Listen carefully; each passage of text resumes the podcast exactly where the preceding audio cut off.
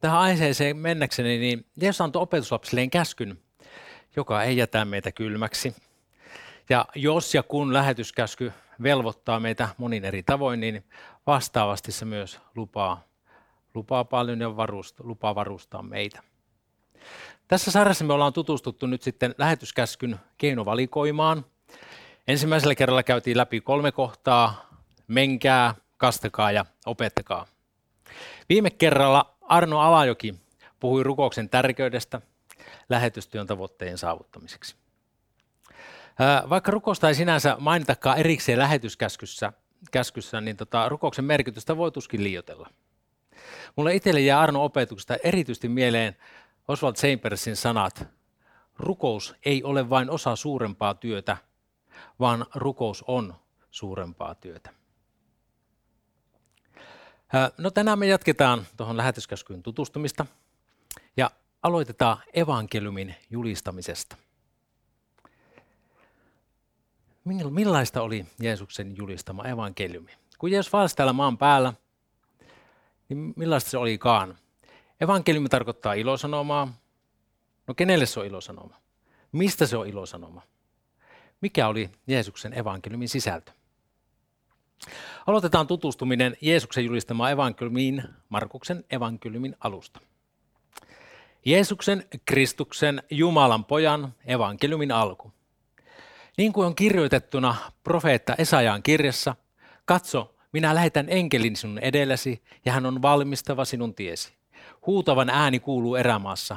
Valmistakaa Herralle tie, tehkää polut hänelle tasaisiksi. Evankeliumilla eli ilosanomalla sanomalla tarkoitettiin alun perin uutista sodan päättymisestä. Voi vaan kuvitella sen tilanteen, kun sieltä on lähetti tullut sotarintamasta, tullut sinne kaupunkiin ja julistanut, että hei, sota on nyt päättynyt, rauha on tullut.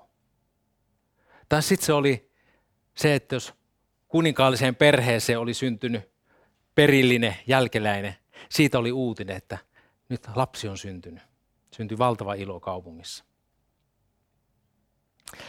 Uudessa testamentissa tuolla ilosanoma-sanalla on vanha testamentillinen tausta, josta me voidaan lukea Jesajan kirjasta. Jesaja kertoo, kuinka ihanat ovat vuorilla ilosanoman tuojan askeleet. Hän ilmoittaa rauhan tulon, tuon suuren ilosanoman. Hän tuo pelastuksen sanoman ja sanoo Sionille, sinun Jumalasi on nyt kuningas. Tuossa tekstissä evankeliumilla tarkoitetaan vihollisuuksien päättymistä ja vapautusta vihollisen hallintavallasta, pakkosiirrosta, rauhaan ja pelastukseen. Tässä vihollisuus ei tarkoita pelkästään vihollisuutta juutalaisten ja heitä hallitsevien välillä. Se on vihollisuuden päättymistä myös Jumalan ja hänen kansansa välillä. Yhteenvetona tuosta Jesajan kohdasta voisi sanoa, että evankeliumin sisältö, sisältö on Jumala hallitsee. Vanhan testamentin mukaan evankeliumi on siis evankeliumi, ilosanoma Jumalan valtakunnan tulemisesta. Jeesus julisti hyvää uutista Jumalan valtakunnasta, Jumalan hallintavallan tulemisesta. Tätä täydentää vielä se, että Jeesus on Kristus. Markuksen evankeliumin alku jae kertoo, kuinka kyseessä on kuninkaaksi voideltu, eli Jeesus on Kristus. Eli Jeesus on Messias, eli Jeesus on voideltu.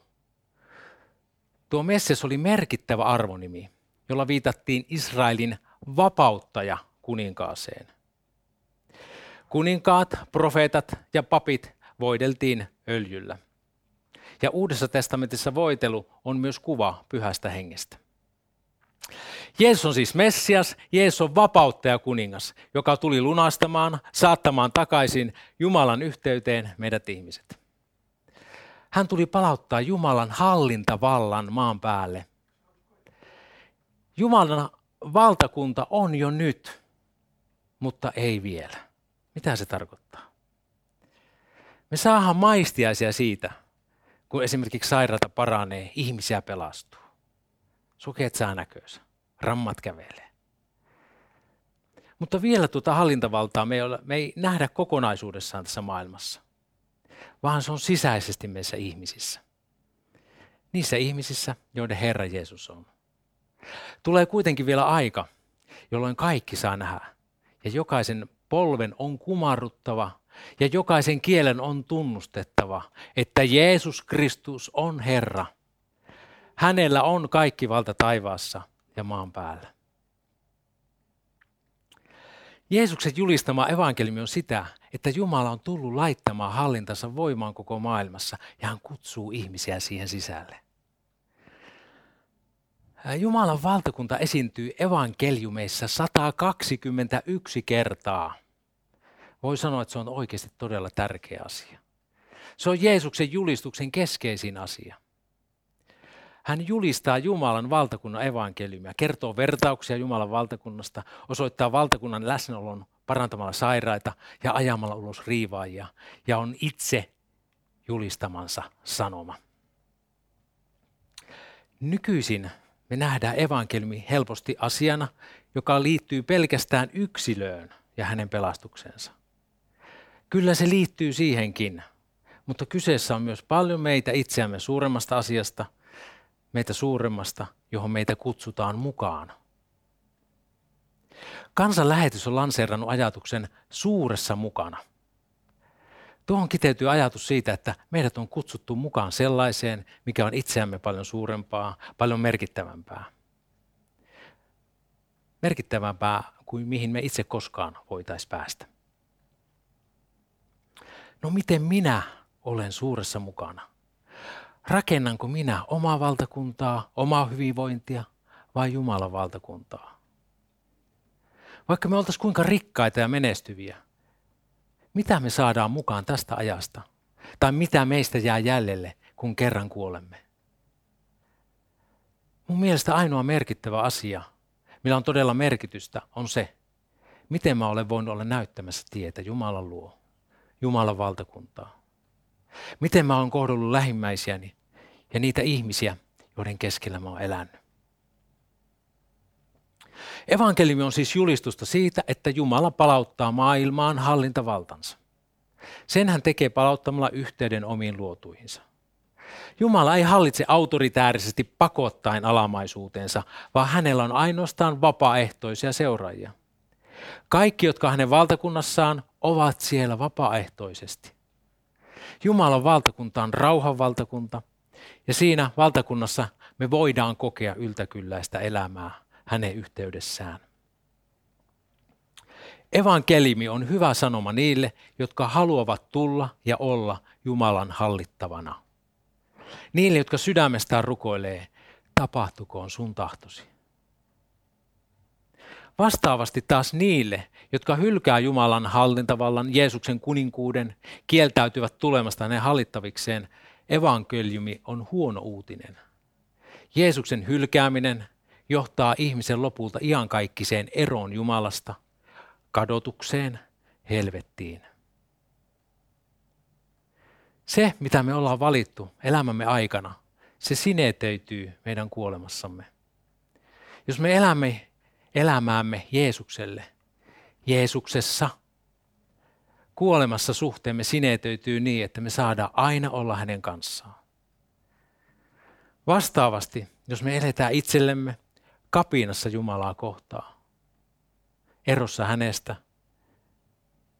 kuolemassa, eromme häneen jatkuu ikuisesti. Me ollaan kadotettuja hänen yhteydestään. Siis Luis on kirjoittanut, loppujen lopuksi on vain kahdenlaisia ihmisiä, niitä, jotka sanovat Jumalalle, tapahtukoon sinun tahtosi, ja niitä, joille Jumala sanoo, tapahtukoon sinun tahtosi. Kaikki, jotka ovat helvetissä, valitsevat sen. Ei olla niitä, jotka sanoo, että tapahtukoon minun tahtoni, tai niitä, joille Jumala joutuu sanomaan, tapahtukoon sinun tahtosi. Mutta jos Jumala näin sanoo, niin senkin hän sanoo rakkaudestaan. Sen takia, että hän rakastaa ihmistä. Hän on antanut ihmisille vapaan tahdon, vapaan valinnan mahdollisuuden. Ja vaikka isän sydän särkyy siitä, että hän joutuu sanomaan, että tapahtukoon sun tahtosi, niin hän sen siitä huolimatta tekee.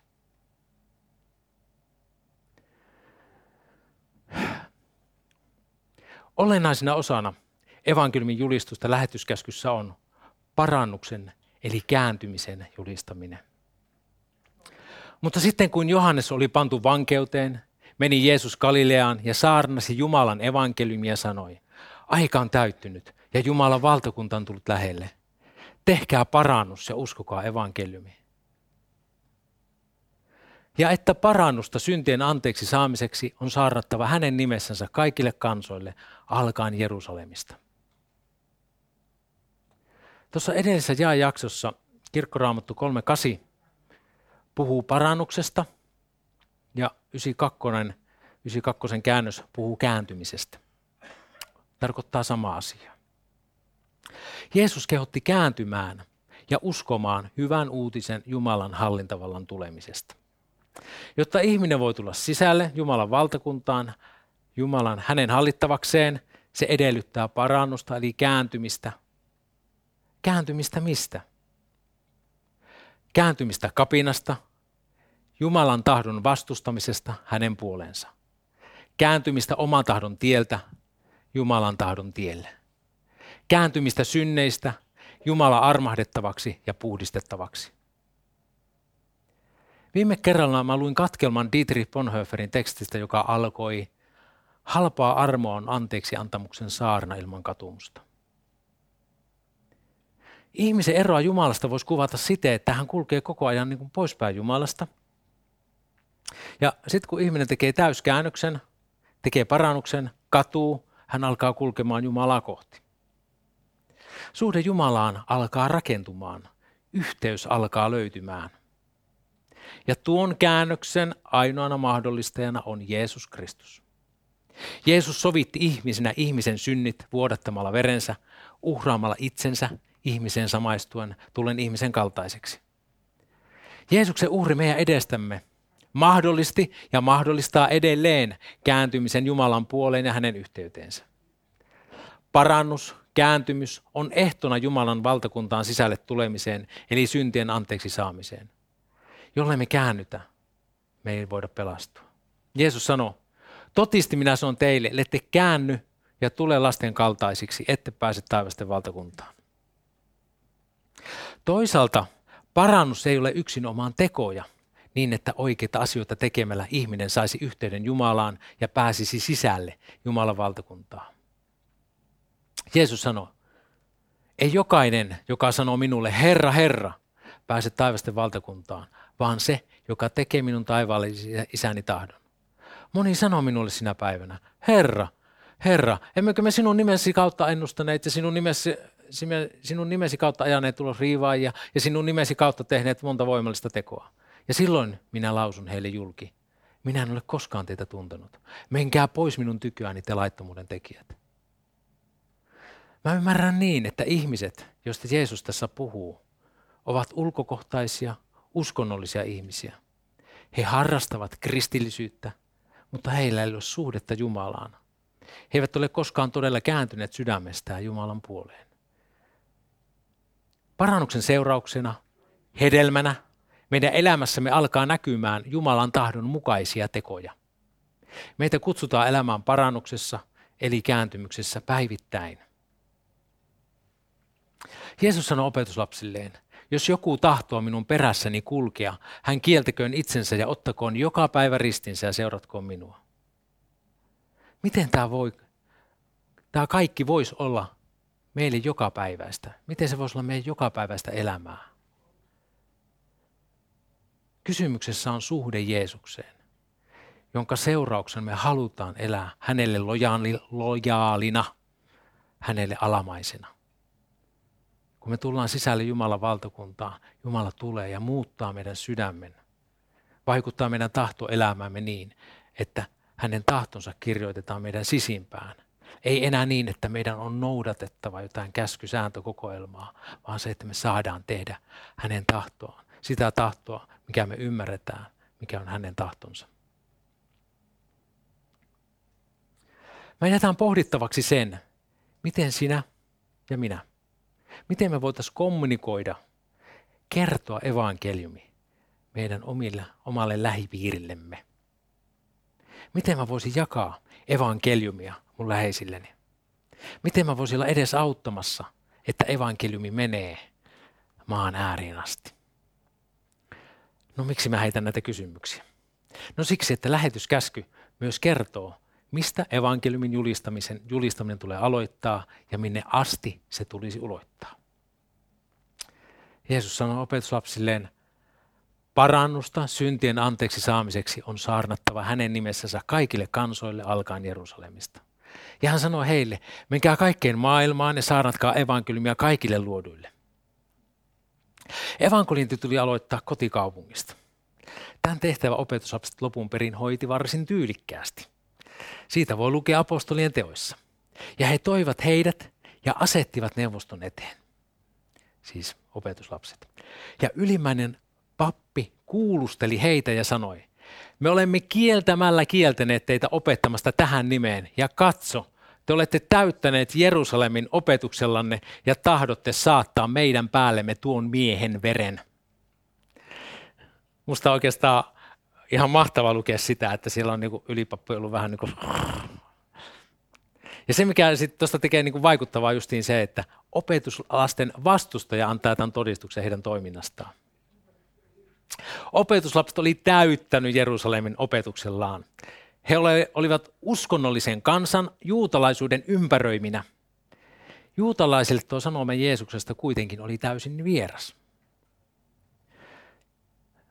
Mun mielestä jotain samaa on tässä maailman ajassa.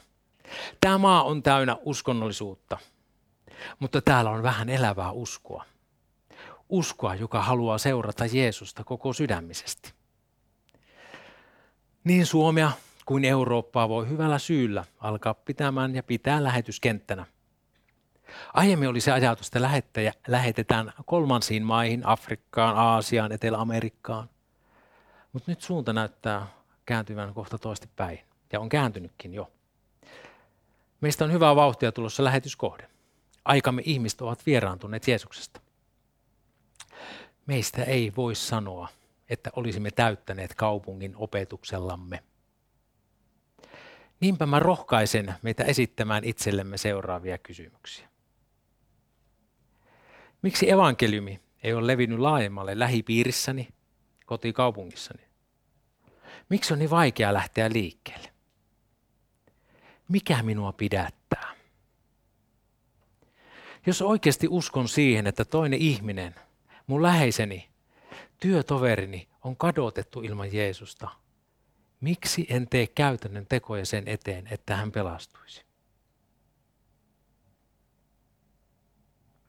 Mitä kaikilla tekemiselläni on merkitystä, jollei se rakenna Jumalan valtakuntaa? Mitä elämäni rakennuksesta jää jäljelle?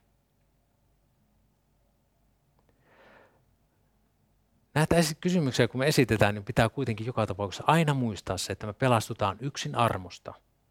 Ja se ei ole kiinni meidän tekemisestä. Vaikka mä en olisi laittanut rikkaa ristiin toisen pelastumiseksi, niin mä pelastun yksin uskon kautta Jeesukseen Kristukseen. Mutta keltä me saatiin kuulla evankeliumi Jeesuksesta? Joku jossain on tehnyt uhrauksia sen eteen, että evankeliumi on saavuttanut meidät. Olenko mä itse valmis tekemään niitä uhrauksia? Nämä on kysymyksiä, joita ei kannata vaientaa, vaikka se tarkoittaa meille epämukavuusalueelle menemistä. Jeesus sanoo, sillä joka tahtoo pelastaa elämänsä, hän kadottaa sen, mutta joka kadottaa elämänsä minun ja evankeliumin tähden, hän pelastaa sen rukoillaan sitä, että meistä tulisi kristittyä, jotka haluaa kadottaa elämänsä Jeesuksen ja evankeliumin tähden. Mitä silloin tapahtuu, jos me kadotetaan meidän elämämme? Me löydetään se. Me pelastetaan se. Ei kerätä aarteita tätä aikaa varten, kerätään aarteita tulevaa, ikuisuutta varten. Rukoillaan, että Herra saa herättää meidät näkemään, ympärillä olevat ihmiset, ympärillä olevat mahdollisuudet. Hän meitä sinä auttakoon. Ne ihmiset, jotka hän on meidän osallemme antanut. Rukoillaan, että me voitaisiin täyttää lähetyskäsky alkaen meidän kotikaupungistamme, kenties sitä kotiovelta asti, Jollekin se voi olla jopa se oma koti.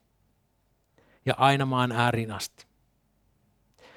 Niin kuin Arno viime kerralla kehotti yksimielisyyteen, kestävään ja yhteiseen rukoukseen. Pyritään mekin siihen, että me voitaisiin yksimielisesti, meillä on sama päämäärä, tavoittaa ihmisiä Jeesukselle. Sama päämäärä tässä seurakunnassakin. Kaikille, ka, kaikilla ei ole sama tehtävä, mutta kaikilla on se sama päämäärä. Rukoillaan sitä, että me voitaisiin olla täyttämässä taivasta ja tyhjentämässä helvettiä. Taivas saisi täyttyä ja helvetti tyhjentyä.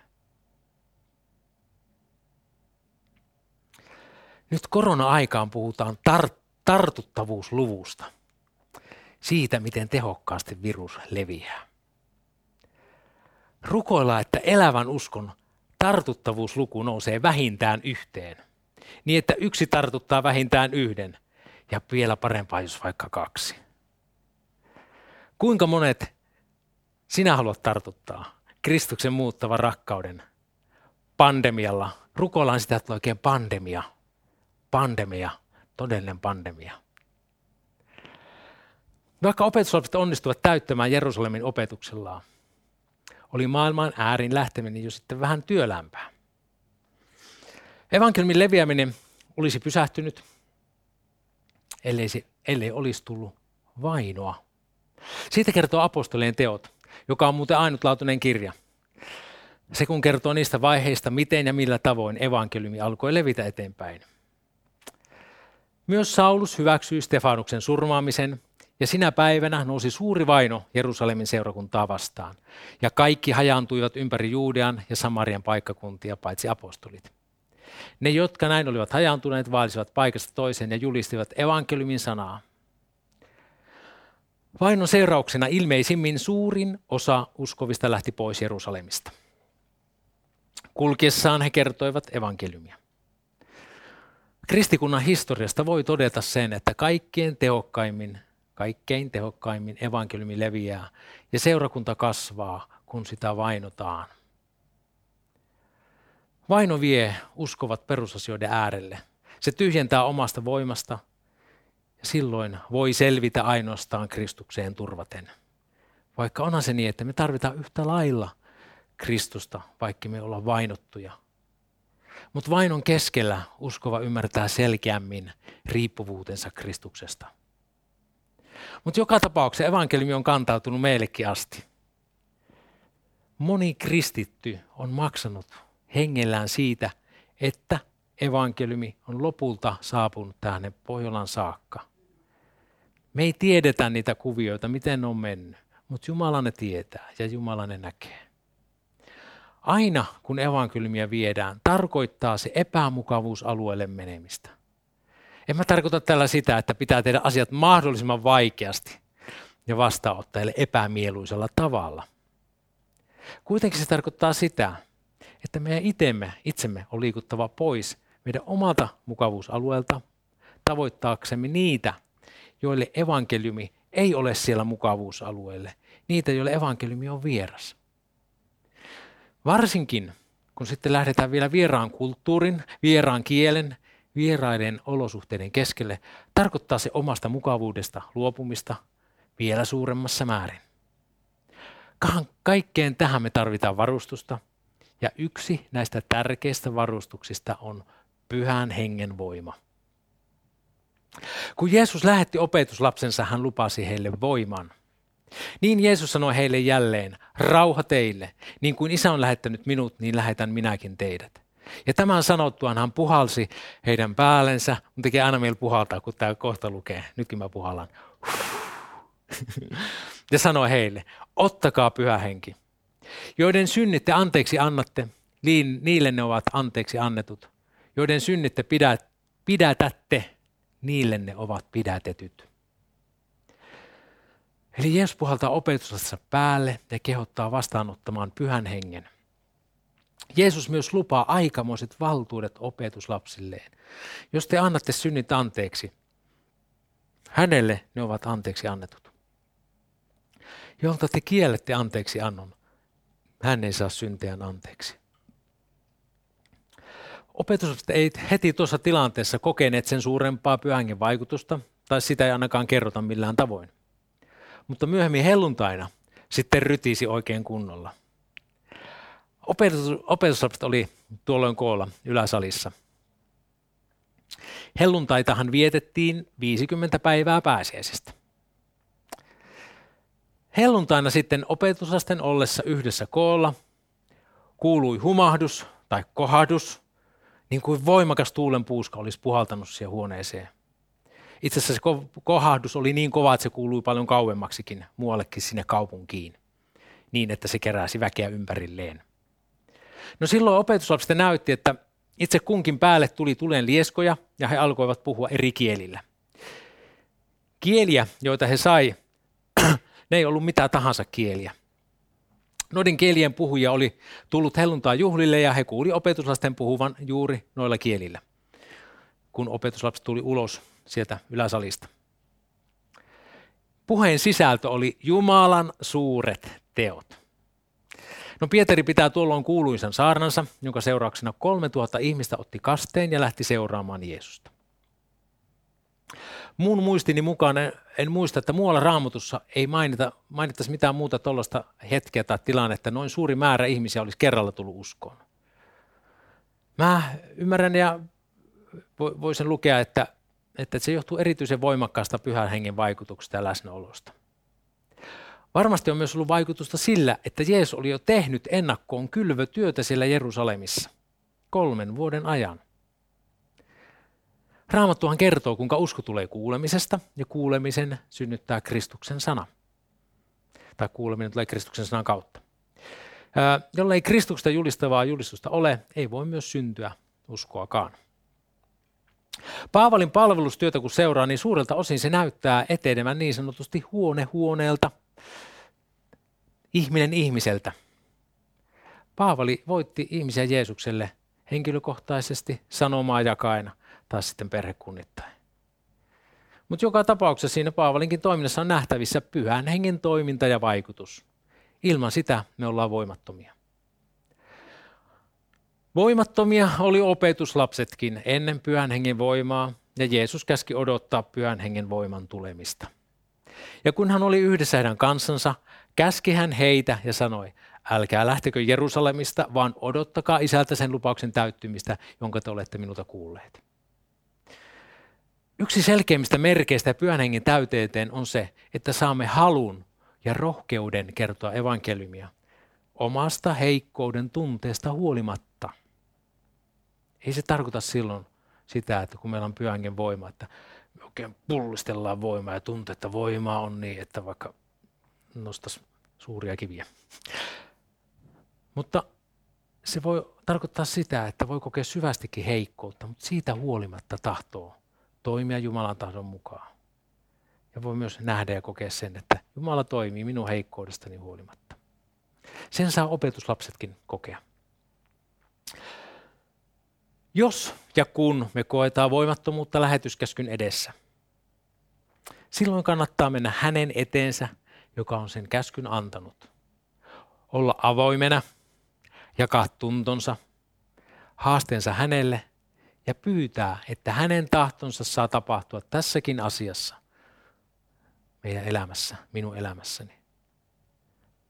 On myös tosi tärkeää, että me jaetaan yhdessä uskovina, kristittyinä keskenämme näitä asioita. Ei meidän tarvitse jäädä yksin niiden kanssa, eikä pidäkään jäädä yksin.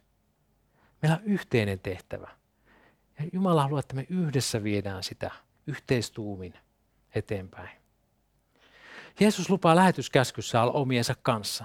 Hänelle on annettu kaikki valta taivassa ja maan päällä. Hän lupaa olla opetuslastensa kanssa, niin kuin hänen nimensäkin vakuuttaa. Immanuel, Jumala meidän kanssamme. Hän lupasi olla maailman loppuun asti meidän kanssa.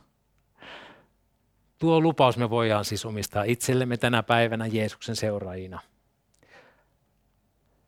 Varustuksena meillä on sellainen Jumalan päivittäinen läsnäolo, tai sellaisen Jumalan, meillä on varustuksena sellaisen Jumalan päivittäinen läsnäolo, jolla on kaikki valta taivaassa ja maan päällä. Otetaan kertauksena vielä lopuksi. Evankeliumi Jumalan hallinnasta. Jeesuksen julistama evankeliumi on sitä, että Jumala on tullut laittamaan hallintansa voimaan koko maailmaan. Tästä voisi sanoa, että se on jo nyt, mutta ei vielä. Parannus. Parannus, kääntymys on ehtona Jumalan valtakuntaan sisälle tulemiseen, eli syntien anteeksi saamiseen. Jolle me käänny, emme voi pelastua. Jeesus sanoi, totisesti ellette käänny ja tule lasten kaltaisiksi, ette pääse taivasten valtakuntaan. Alkaen sieltä, missä asut, rukoillaan, että Herra saa herättää meidät näkemään ympärillämme olevat, ihmiset, ne ihmiset, jotka on meidän osallemme antanut. Että me täytettäisiin lähetyskäsky alkaen kotikaupungistamme ja sitten aina maan ääriin asti. Ja aina kun evankeliumia viedään, tarkoittaa se epämukavuusalueelle astumista, menemistä. Kaikkeen tähän me tarvitaan varustusta, ja yksi tärkeä varustus on pyhängen voima. Yksi selkeimmistä merkeistä pyhängen täyteitä on se, että me saadaan halu ja rohkeus kertoa evankeliumi omasta heikkouden tunteestamme huolimatta. Lupaus pyhästä hengestä on annettu kaikille meille, Jeesuksen seuraajille. Rukoillaan yhdessä. Kiitos rakas taivaanne Isä siitä, että me saadaan olla tässä hetkessä. Kiitos Herra sun sanastasi. Kiitos, että sun sanasi on elävä ja voimallinen. Pyydetään sitä, että tämä sana, mitä me tänään luettiin, mitä me kuultiin, mitä sä annat meille ja mitä sä puhut meille tämän sanan kautta, pyhänkis kautta, niin pyydetään, että saa vaikuttaa meissä tahtomista ja tekemistä. Pyydetään sitä, että se saa vaikuttaa muutosta meidän elämässä, Herra. Se saa vaikuttaa parannusta, Herra, niissä asioissa, missä parannusta tulee tehdä. Pyydetään, että sinä itse puhuttelet meitä.